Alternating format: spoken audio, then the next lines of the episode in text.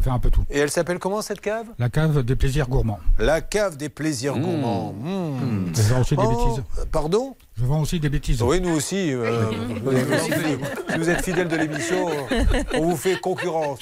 Dis donc, Charlotte, j'ai du monde à dîner et je n'ai rien à leur donner à boire. Où puis-je trouver un bon vin à petit prix Pourquoi tu n'irais pas à la cave des plaisirs gourmands à Cambrai La, pla- la, la cave des plaisirs gourmands à Cambrai Oui, Ce sont mais- des spécialistes Attention, si c'est moi que t'invite, c'est pas moins de 150 euros Ah la oui. bouteille. Je t'attends ce soir, Julien, et en attendant, allez tous à la cave des plaisirs gourmands à Cambrai. Non, mais le- le pire, c'est que c'est vrai. Un jour, j'ai dit à Charlotte, tiens, on pourrait aller. Et elle me dit, moi, je bois du vin. Je dis, ben, moi aussi, très bien, mais je ne bois pas de bouteille à moins de 150 euros. Voilà ce qu'elle m'a dit.